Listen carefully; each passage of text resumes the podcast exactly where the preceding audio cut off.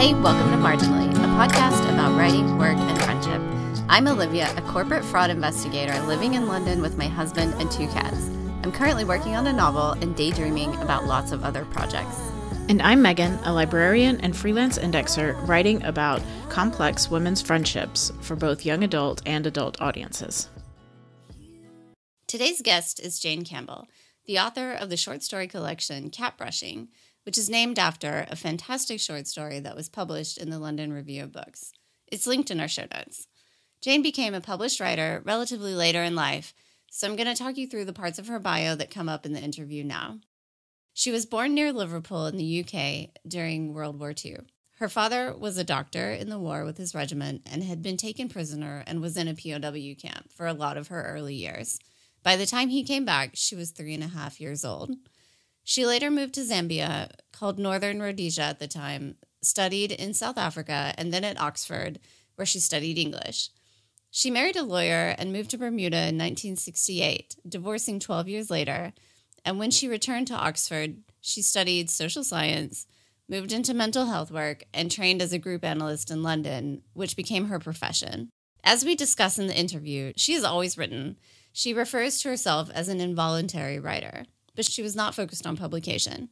We found her path to publication interesting and refreshing. At age 77, her first short story was published in the LRB, and she was introduced to an agent.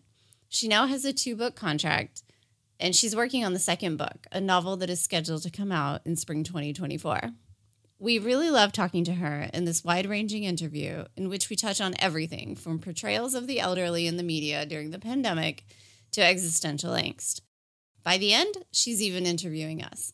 We hope you enjoy it as much as we did. So, thank you so much for coming on our podcast. We're really excited to talk to you. And yeah, it's just a quick introduction. I really, I loved um, your book, Cat Brushing. I just sort of devoured it. I loved all the stories. I thought it was a really interesting and new um, perspective, but also reading about your biography was really interesting as well, and sort of the the path that you've taken to putting this book out. Something that we usually ask our, all of our guests really is to just talk a little bit. We we're very interested in people being able to have a full life and kind of breaking down this myth of having to only focus, you know, the sort of art monster focus on only writing and you give everything else up for writing. So if you could just tell us a little bit about other aspects of your life, like caring and professions and things like that, just sort of all the different spheres that you've participated in in your life. Well, I mean, I've had a long life. I'm 81. And so in the course of that life, I've done a lot of different things. If I were to take you through all of them, we'd be probably here for the whole hour. But um, I suppose what I've done is I've written all my life. I at university in Oxford read English, which um, has always been my passion. You know, English literature, stories about people.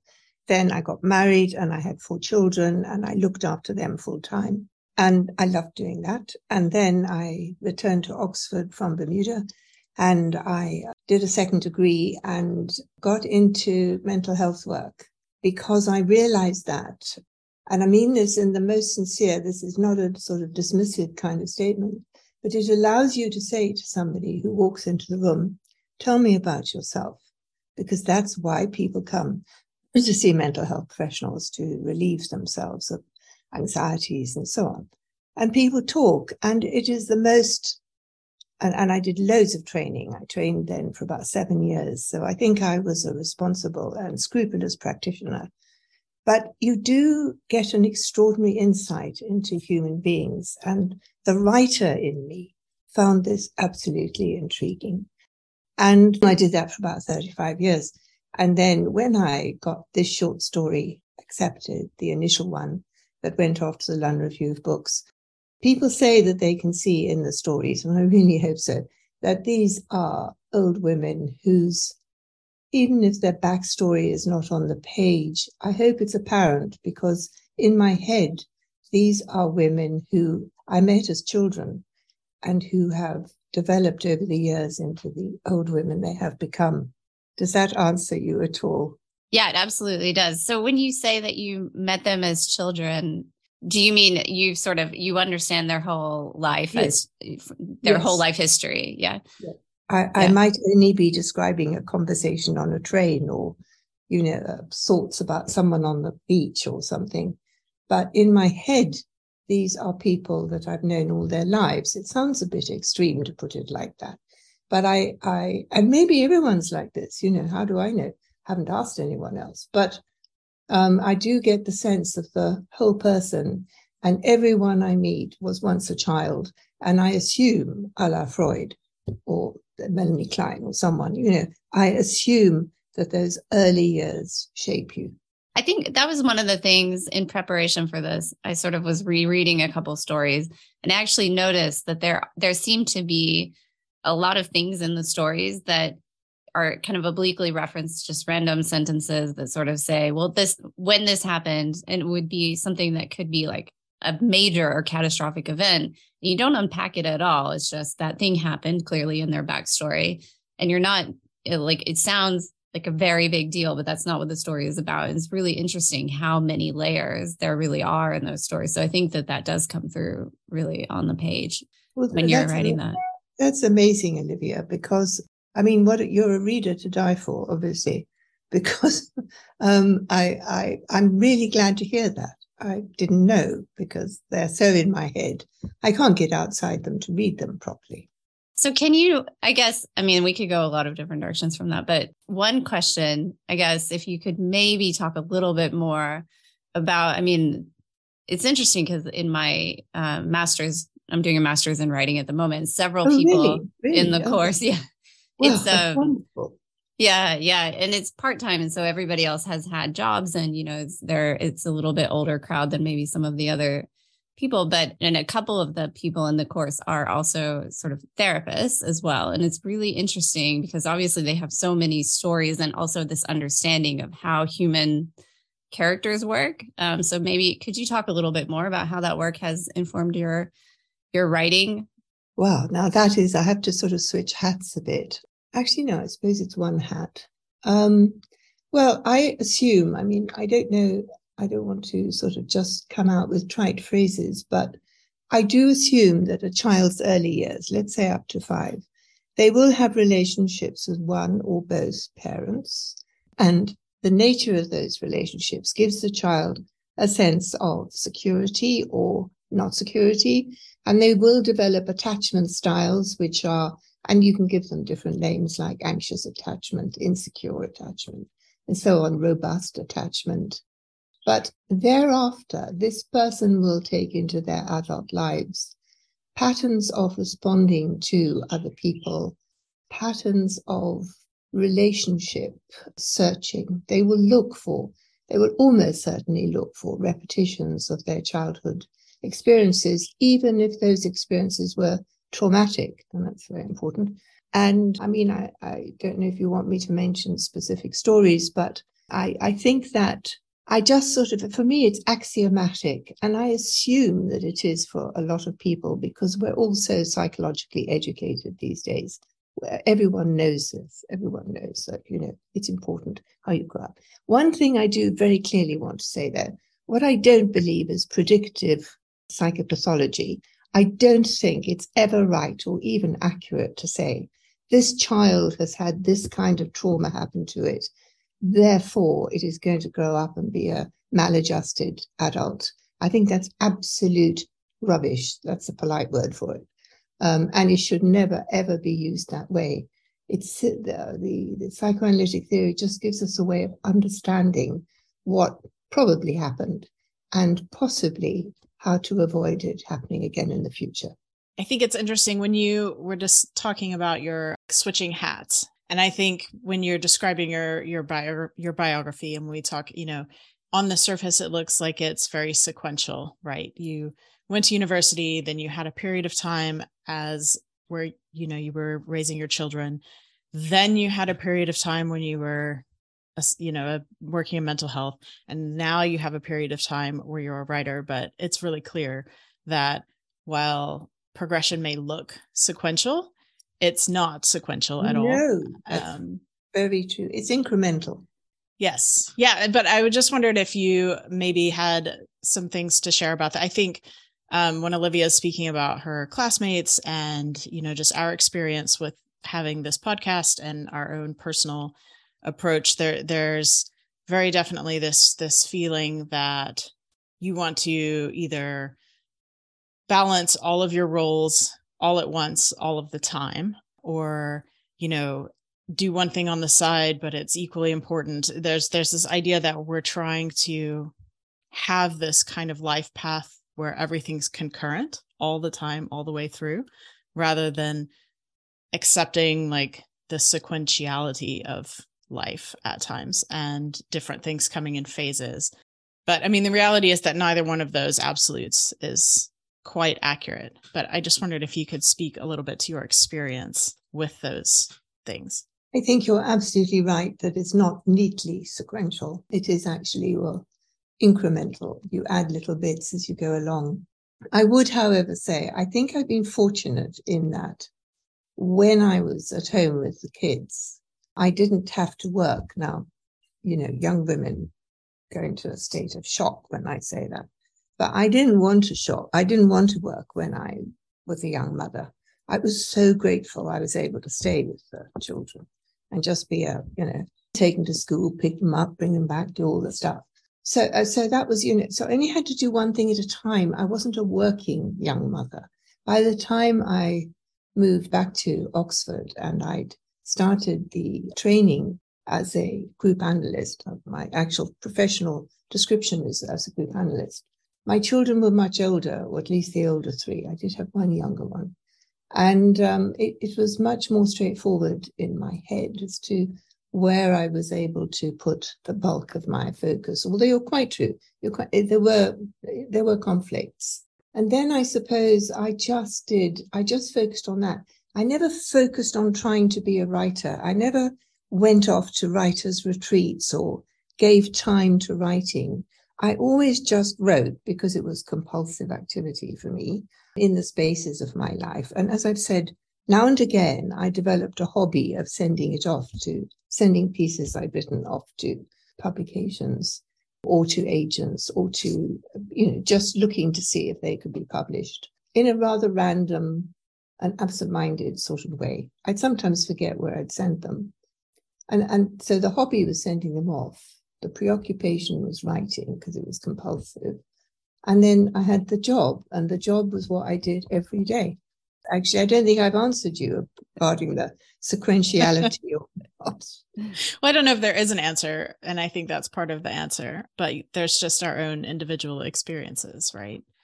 Sure. One of the things that we always just struggle against, um, if you go, probably it's better for everyone if they don't go look for this, but uh, there's a lot of people who sort of say you have to write every day or you have to wake up at five in the morning and write every morning before you go to your job or whatever. You know, if you're not doing that, then you're doing something wrong. Our informal motto of this podcast is you're not doing it wrong, like whatever works for you. But I'm curious about, I guess, like building on that if you could maybe share a little bit more about your early writing. You said it's compulsive since you were eight years old, but like, yeah. what does it look like? I mean, were you writing poems or always stories? Did you oh, always have these characters? I've written yeah. my poems. Yes, of course, I've done poems. Doesn't everyone when they're young? I um, well, you know the old tradition of a novel in the bottom drawer. I mean, I'm assuming that's true for most people. It was true for me, and I mean, I just always, I was brought up in the middle of Africa, but it was a very bookish household. Very, you know, very booky. I was read poetry as a child. My mother taught me to read in England during the war. Uh, yeah, I had a, I had one of those traditional bookish literary upbringings. And then I went off to boarding school and so on. And it just carried on that books were, books were the thing. You know, you had to have a book around. You had to have lots of books. You, books were wonderful. Books were the, were the water of life. And so it was probably inevitable. I started writing my own little stories, novellas, poems, and then I wrote some novels. And they got a certain amount of attention. Pat Kavanagh, bless her, really loved a story I wrote about my childhood in Africa. But she'd grown up in Africa, so I think she was sort of biased. And uh, she asked me to write another book and so on. And then, unfortunately, she died young well, quite young. But but I never really followed anything up with any sort of passion, uh, which does surprise me. the, the point is, you must realize I've only been a writer for the last five years. I mean, a successful writer, a published writer. And that happened in 1977. So it's very, very, very recent. I've always written, but I was never published. Did, did you, sh- so you shared some of your earlier writing with other people? Um, yeah? I, I used to send it off to an agent or, and then I met a lovely guy in Oxford called James McClure, who was from South Africa because you know there's the African thing. I'm drawn to people who spent time in Africa, and he um, he his agent was Pat Kavanagh, and he sent he sent something I'd written to her, and she loved it. And you know, I have I've never found the letter. I should have framed it. So you know, and I thought, oh, that's wonderful. You know, she loves it, but I didn't. I didn't. That's. I didn't sort of carry through very much, and I really don't know why. I haven't a clue looks perverse. But I, I mean, I really am enjoying it. Is why I'm asking the follow up questions because I think they're again in the sort of mainstream current contemporary culture. There's like you work in, at five in the morning and you do it every day, and then you get discovered, and there's like a kind of uh, similar to everything else linear progression that you're supposed to do. And of course, most people's writing lives are not like that, right? You maybe take years out to do something else, or you know, you work on lots of different things at the same time and nothing works out or i mean there's lots of different things or like you you show them to people and then maybe don't follow them up and then eventually you do follow them up and i think it's much more real but people can get really self-critical i think when they are oh, thinking well i should be doing this and that you know yes well somebody on another podcast did say to me that older writers you know they if they reach 60 say and they're not published they wonder if they ought to give up and because they feel they need permission to go on trying. And I said, one of the good things about getting old is you really don't ask permission. And I think I, I probably, the way I was brought up and probably my personality, I don't think I've ever felt I needed permission to do anything ever.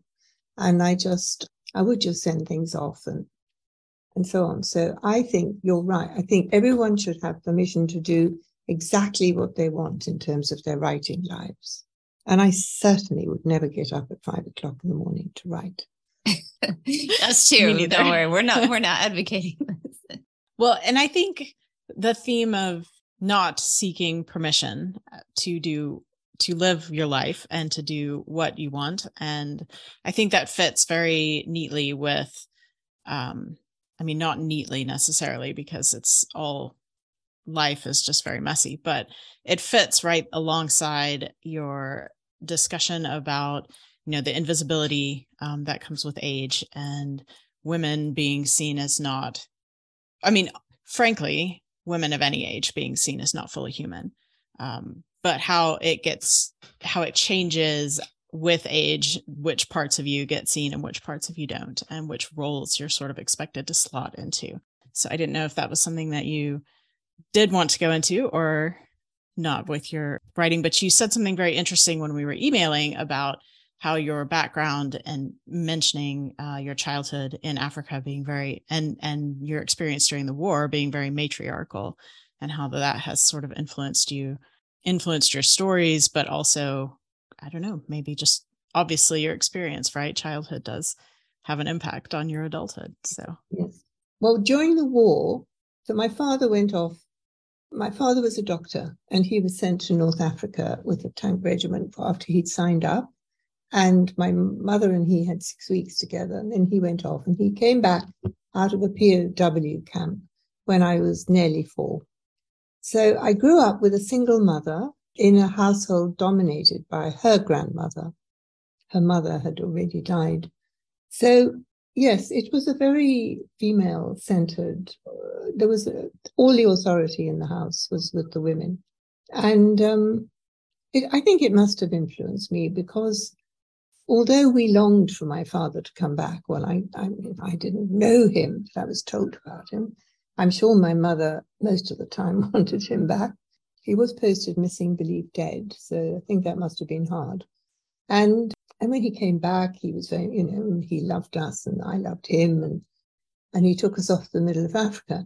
But I think it did influence my sense that, you know, women, women are enough you don't have to have a guy around. They're they're sort of probably very loved and kind of missed, but you really don't have to have one. But the the first bit of your question also interested me, and I think it was about. Can you remember what it was about, Megan? Permission and That's how right. permission Yes. and invisibility. I think. permission and invisibility. I'm sure you know that. Um, there was this paper written, uh, you know, are, are women human in the 1930s? Um, and I agree with you that I think women are looked on differently and, and usually sort of pejoratively. But that's, you know, that's nothing new. Everybody knows that. Why does it make me angry? Um, I think I, somebody asked me why I wrote these stories, and I said I was angry. The, the specifics of it are during the lockdown, the British press, at least, or at least the bit I read, um, was dominated by the, the idea of all these lonely old people who were should be in care homes or weren't in care homes or were in care homes, and the loneliness and the vulnerability and the weakness. And they had a, a rather nice standard photograph they kept trotting out, which was a photograph of a white-haired woman with a proper book, a hard hardcover book on her knee, with a you know little glowing fire in the house. I thought she looked perfectly happy, and they kept talking about the loneliness of the old. Now, I have a theory. People in my generation are far better with loneliness because we grew up during the war when there was not. I mean, this is, sound makes me sound so old and crabby, but we weren't constantly entertained. We had to entertain ourselves. And most old people I know are pretty good at just sort of looking out of the window and thinking, what a beautiful day or something. They don't need the constant sounds and sights of artificial um, information giving machines like televisions and radios and so on.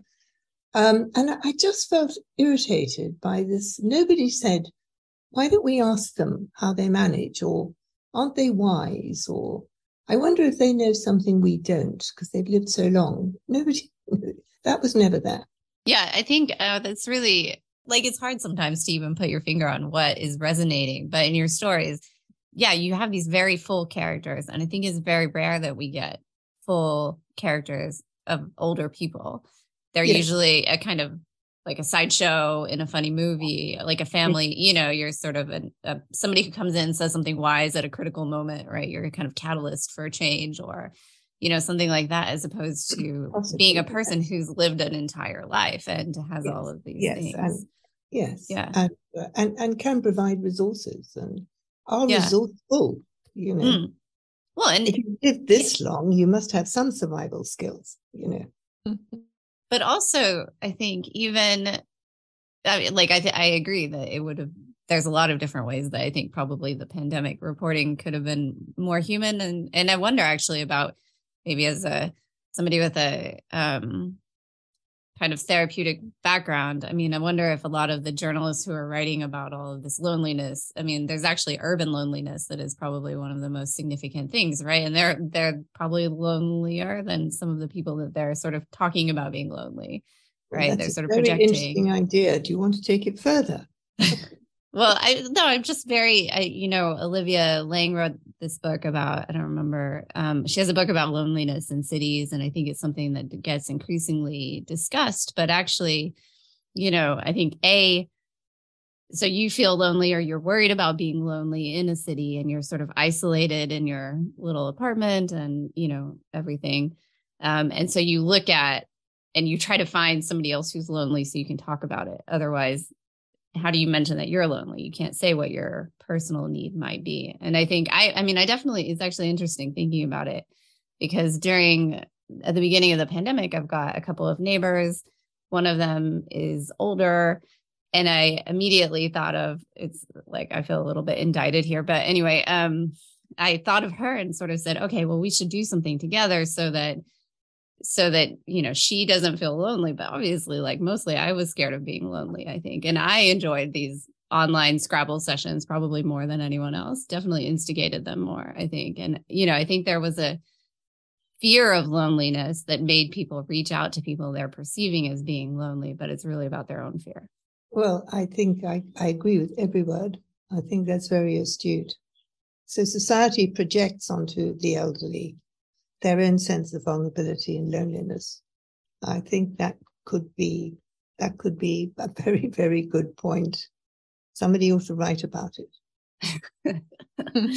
okay, well, we'll take that away. No, honestly, I think I think it's interesting. Yeah, yeah. I hadn't thought about it like that because none of your characters are have any of those sort of tropes. I think, and that is what I think is so like fresh and amazing about your writing.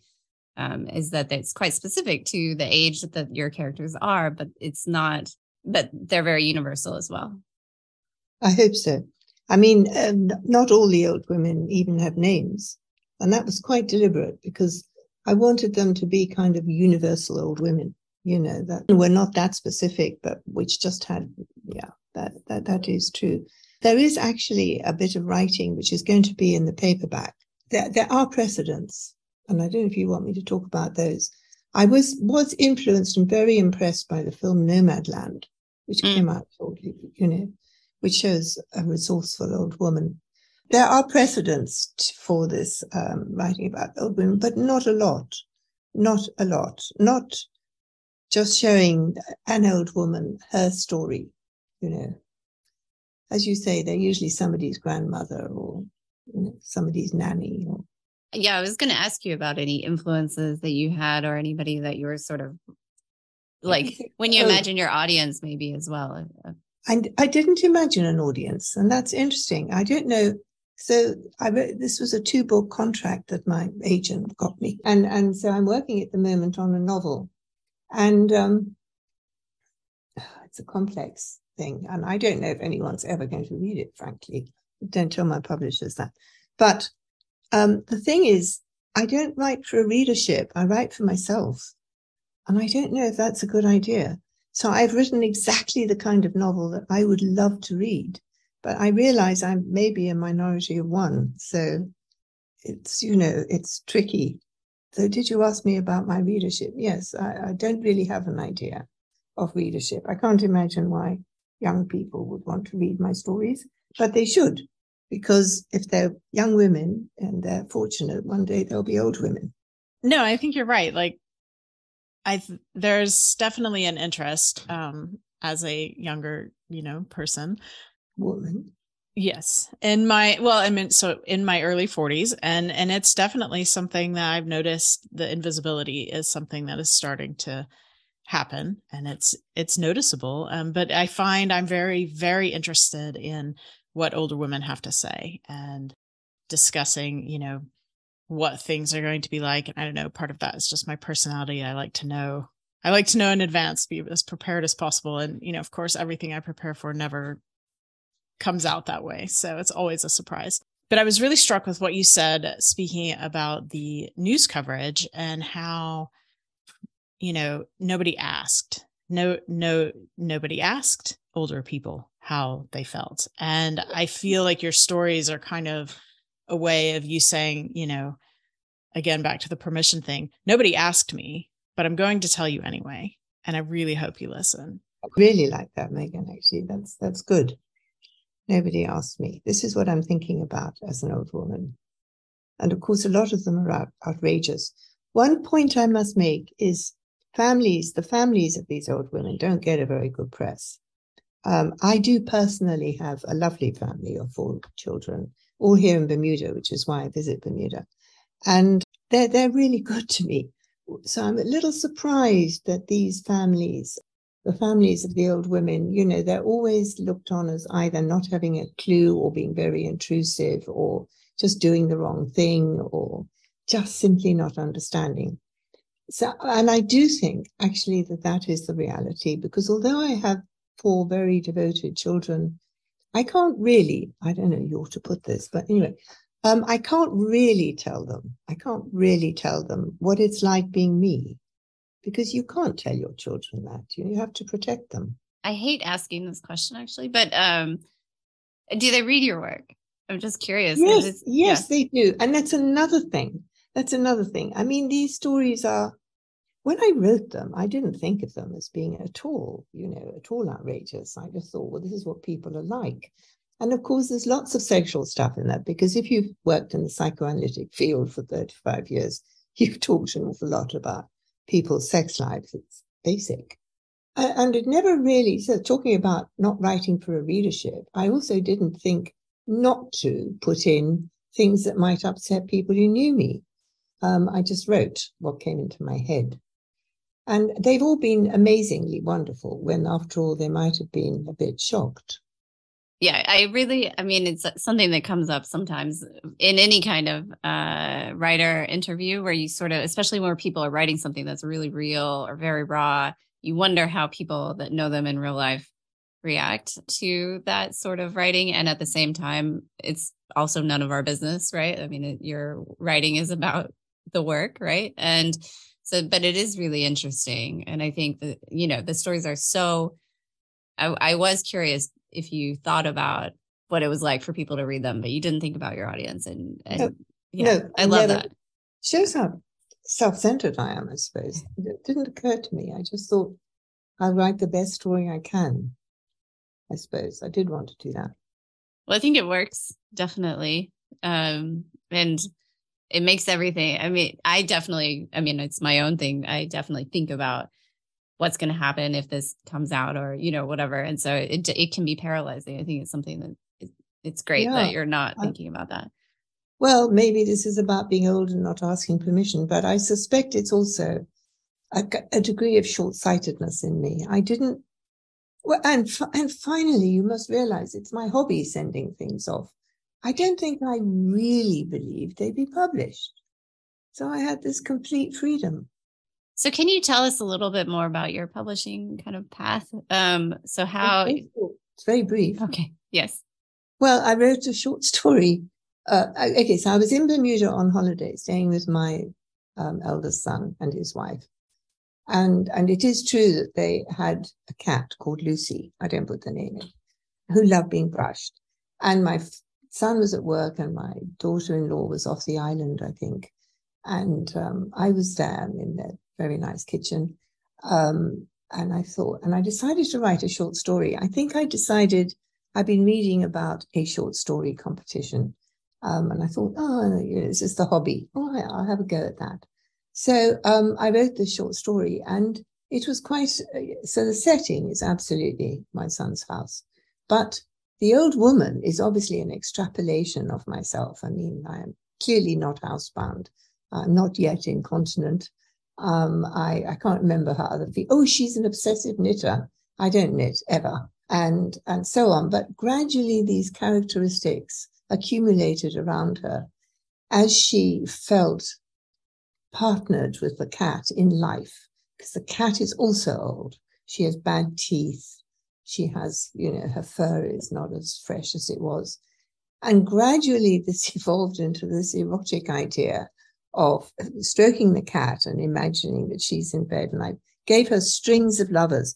And I have to say to everyone, I do make stories up. I do invent things. It really is not my past but they just kind of tumbled into my mind. There's an outrageous quote in the absolutely outrageous. I can't believe I wrote it, except I never thought anyone would read it. Um, which I, I, you know, so I can't. It's the one about. I don't know if I would say it. Sucking pussy. You know that one? Yeah. Well, that I have an amazing head for quotes. It was very helpful when I was doing my English degree. And I read that quote in a magazine years and years ago. It was about the mafia. And somebody was writing about them and saying that they met this mafia person. So in some ways, they were really tough and, you know, really tough hoods. But that, that they'd say things like this, which showed how incredibly sort of primitive. And it was actually a quote, but it stayed in my head. And so I thought, that's a good quote. So it came out in my story. And then, and there it was. And I wrote it for about four days. And there it was. And I thought, actually, this is quite good. It's quite good. And I obsessively read the London Review of Books. It's the best magazine in the world. And um, I thought, what the hell? I'll send it to them. And that was it. Had you ever sent anything to them before? Yeah. No. Okay. No. No. I mean, they're very, uh, very high level. yes. yeah, but you know, you never know. Um, yeah. I mean, they don't also, they don't publish fiction. I sometimes worry that loads of people have sent them stories. Um, they don't publish fiction, but obviously they they can do what they want. So they decided to publish it. I think at first they thought it was a diary piece. They thought it was true. And that really pleased me because it meant it was pretty convincing. It is conv- I mean, it's a wonderful yeah. piece. Um, I just keep thinking about the kind of Jungian idea of in your dreams, every single person in your dream is actually a piece of you, and how are that you, applies. Are you a Jungian? No, I wouldn't. I've read some, but I wouldn't, you know, ascribe, you know, any particular thing to myself. You know, I've read. It's absolutely what they say. Everyone in a dream is yourself. Yeah, and so and just thinking about all how, these old women and myself. No, no, no. I'm I'm just thinking like I don't know if that's if I necessarily agree with that, but it's an interesting way to of looking at it. And then when it comes down to, you know, fiction, you can kind of apply it even further out. But at the same time, I think it's interesting.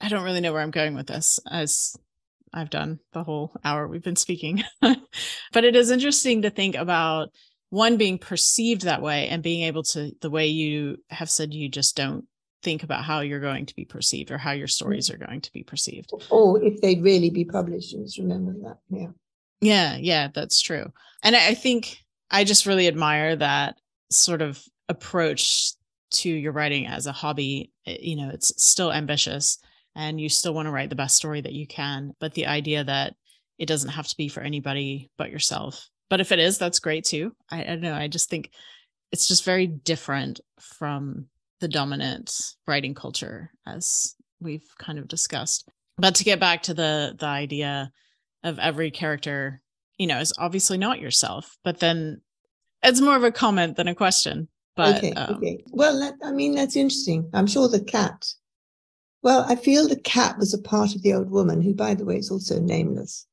and she's projecting a lot of her feelings into the cat because of course the cat you know, the cat can't really tell her how it feels she sees the cat as vulnerable uh, because she actually thinks she's vulnerable too because of this new young wife. And I, I do want to say my daughter-in-law is not like that. So yes, obviously I did write these stories. So one has to say that the material is in my head. What I usually fall back on is saying I've listened to an awful lot of stories in 30 years and uh, so on and so forth. But yes, I suppose also many of the women embody or enact a defiance that I think in my own life I haven't um, exercised because I haven't wanted to upset my. So in my life, I haven't wanted to upset my family, parents first, and then children. This is how it goes in your life. Your children become your parents in the end. But I, I gave them complete freedom, my old women, to be to be as outrageous or to be as um, to be as free as I think one might want to be sometimes if you have no responsibilities to other people. Yeah, that's interesting. I think they embody some of my defiance and my bids for freedom. I think that's right. Definitely in cat brushing, it's also a kind of internal freedom that is almost irrepressible. Like her internal narrative is so much about freedom and about appreciating pre- freedom and obviously also about loss and everything that she's lost but i just love this line about her body and mind and about how she'd used or ill used them um, and then it sort of concludes i think the paragraph saying but at least thank god they've been used and i did not waste them and i think that sort of philosophy is i mean the whole character and the whole story really embodies that entire line and that idea well yes i mean i i would like yes i I think a wasted life is a, a, sad thing and it can happen often. And I have met women whose lives I think could have been put in that category. They mm. felt mm. wasted. And not in the sense, not wasted, wasted, but not used, not used properly, that their talents. I'll just very quickly share with you that Maslow uh, was a, um, in the 1960s, I think, he was an American um, therapist and he, I think, coined the term existential angst. And existential angst, he said, was when you have talents that are not exercised. I've used it quite a lot in my work. And I think it's a, I'm not saying, you know, it's just, it's a valid concept.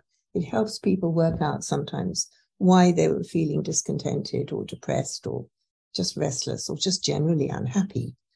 And I, I do believe that if you have talents that are not used and not exercised, you will feel you you won't feel good.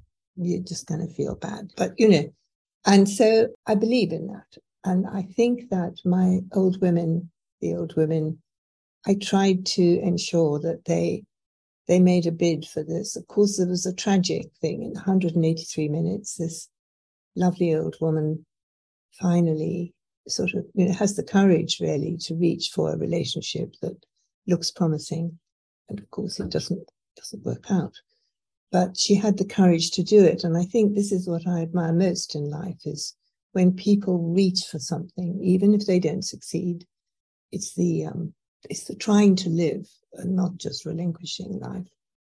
Um, yeah, no, I think I think that's right. And I think that is just something that I think is very relatable to people in any period of their life where okay. especially because you can overthink, right? You think about should I make the leap? Megan and I are talking about this all the time anyway, but should I do this thing or should I not do the thing? That the, the key thing is not really whether you do it or not, but really just like some action, right? Like actually living your life rather than trying to calculate how it's all going to go. Yeah, right. Because well, you never know. There's always the unexpected mm. as well. So are you both writers as well as podcasters? Yes. We're writers first. It was one of the rules of starting the podcast was that the writing the podcast should sort of supplement our writing and encourage our writing, but not take up our writing time. So that's been, admirable. I think it's yeah. really admirable. And so, have you also are there books out there by you guys? Not in, yet. In drawers. yes, drawers. yeah. Still in drawers. I mean, we've done the sending out and the, you know, working on new things. So, okay. Um, so that's, yeah. yeah. We're just. And do, do you write novels, poems, essays? Novels, stories, essays, God, you're very like so, me. Yes, yes. yes. Just and I I would say a lot of it is, you know, like most probably a lot of writers and um but like what you described there's a lot of compulsion to just write things down to figure them out or to I mean really to figure them out. I don't know if I go back and look at a lot of the things I do, but uh, one of the things that probably drives, you know, I try to write it on paper and not just send messages to Olivia nonstop and drive her crazy. But when I read a book, you know, what did I think of this book? And you know, but I, I don't know if I'm necessarily interested in publishing criticism, but it's it's a hobby, I guess you would say. You know, how did this work? And I, and it informs the things who's I write. Favorite, and, who's your favorite author? Oh, it depends on the day, but as far as ones I will turn to over and over again and kind of collect. A.S. Byatt is one. Okay. Um, so possession. Yes, possession. But um, what I find fascinating about her is how you can see research that she's done for one thing, but maybe didn't use it, shows up in other things. There's almost three lines. See that. Okay. Her things. Yeah. Okay. So I'm going to ask you too, Olivia. Who's your favorite author? yeah, we'll ask you next as well. Mine, I think I have a lot of favorite authors, but probably Nabokov or Nabokov. I love his writing. He's my original favorite author, I think. And then, um, but I also recently am devouring all of Olga Tokarczuk's writing. Oh, so she, I haven't, I haven't read her. It makes me oh, feel she's brilliant. She's amazing. She won the Nobel Prize a couple years ago and she's a Polish writer, um, and yeah. she wrote Flights. But the, you should start with "Drive Your Plow Over the Bones of the Dead," oh, which is has an older lady. Lady, really? I'm talking like that. Yes. Older woman protagonist. Yeah, it's good, and she's fierce. She's amazing. Okay. Yes. Well, that's good. That's lovely. Um, I will look out for her. Uh, if you're if you're going to ask, I've I've remembered the precedent that I couldn't remember before. It's Sylvia Townsend Warner and the book Lolly Willowes. I'm sure you've heard of it. Um, and Lolly Willowes was the sort of archetypal Victorian spinster lady in the family. And she just, you know, bugger you all, I'm off, and goes off in search of freedom and does outrageous things. and um, communes with the devil. Uh, and and it's a great it's a great story about a bid for freedom in, in an elderly woman. Um, my favorite author. Uh, this is going to be really hard. First, I must say, and I think this is a big handicap with my novel. Probably, I don't read much contemporary fiction. Well, I don't read much fiction. Actually, I don't read many novels. Put it that way, um, at all. I'm a bit of a film fan. I watch quite a lot of films. And and so and I certainly don't read contemporary fiction. But neither of you really mentioned contemporary authors, which interests me. I too have loved Nabokov. A.S. Byatt had a sister called Margaret Drabble. And yeah. actually, when I left university, I was just soaked up Margaret Drabble because she was my age and she wrote about all the things I was dealing with at the time but and I've read a lot of people. I mean, uh, the ter- you know, you probably winced. You know, I think uh, Saul Bellow was an amazing writer. I love his use of prose. I like. I think it's how people use prose. I I love um, W. G. Sebald, all his writing. I think it's really the quality of the prose I go for, almost more than what the story is. One thing that I like about reading um, an author who might have an entire whole back catalog is seeing how things change. I mean, if you read Byatt's first book, Shadow of the Sun, which is about a young woman who is not even out of school and has an affair and is figuring herself out. And it's one that she wrote when she had just finished finished school herself and was pregnant with her first child and navigating you know life. And it's an incredibly immature novel. And it's just really fascinating to compare that to the children's book which is also about a mother who's writing and dealing with families and all of those things but they're just such completely different books and to, to, oh, to see. yeah. You obviously are have you done a degree in literature or something? I actually did my degree in history. We we um, we were talking about this the other day. Uh, i had a really hard time with fellow literature students. And so I quit the literature program and went into the history program instead. What, um, what sort of hard time? I just, well, again, there was a lot of immaturity of thought um, and a lot of. So in other words, you sat there thinking, I don't belong. These are not my people. What am yes, I doing here? Absolutely. And thinking That's like. To me, a really good reason. We so, have to find our people yeah and history was wonderful i loved it i loved studying it and i think you know one of the things i like about reading is reading with an eye eye to what was going on at the time this book was written and how does that inform it and you know mm. your comment about so i had never even heard of um, lolly willowes but all i could think was what if em forster's cousin charlotte had gone out and done what she wanted in a room with a view, which has been a favorite of mine for yes, indeed, decades. What if Charlotte? I think now we've given Megan like her next book idea, as if she needs more. No, I think and it's really fun. Yeah. So you were at the same university, but you did do English.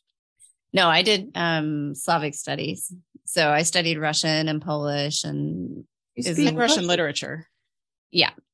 Oh my God! So that explains Nabokov, but also, yeah, I'd rather I'd rather read something by Dostoevsky than almost any contemporary novel. I love Dostoevsky. I'm yes. waiting for the two of you to put yours out there. Then, am I? Yes. no, we are. Um, both of us have gone through pitching novels. Megan's novels first first chapters were um, long listed for a prize, so I think we're gradually getting closer. You know, um, and so we just keep going with it and keep working on it. Basically, good. yeah. Good.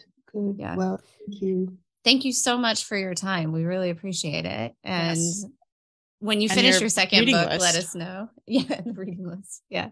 Well, yeah. I will. I will if it ever see. Well, it's bound to be. I mean, uh, the publication date is spring twenty four.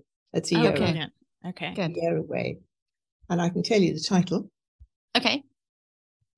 Interpretations of Love. Love it. Yes. And your your what state? Do you want to talk about this or not want to talk about it? Well, I will simply say also it's studied with with uh, quotes from Joseph Conrad. I should have put Conrad in as a favorite also. Yeah, That's he's a favorite of mine as well. not just the way he writes, but the way he thinks.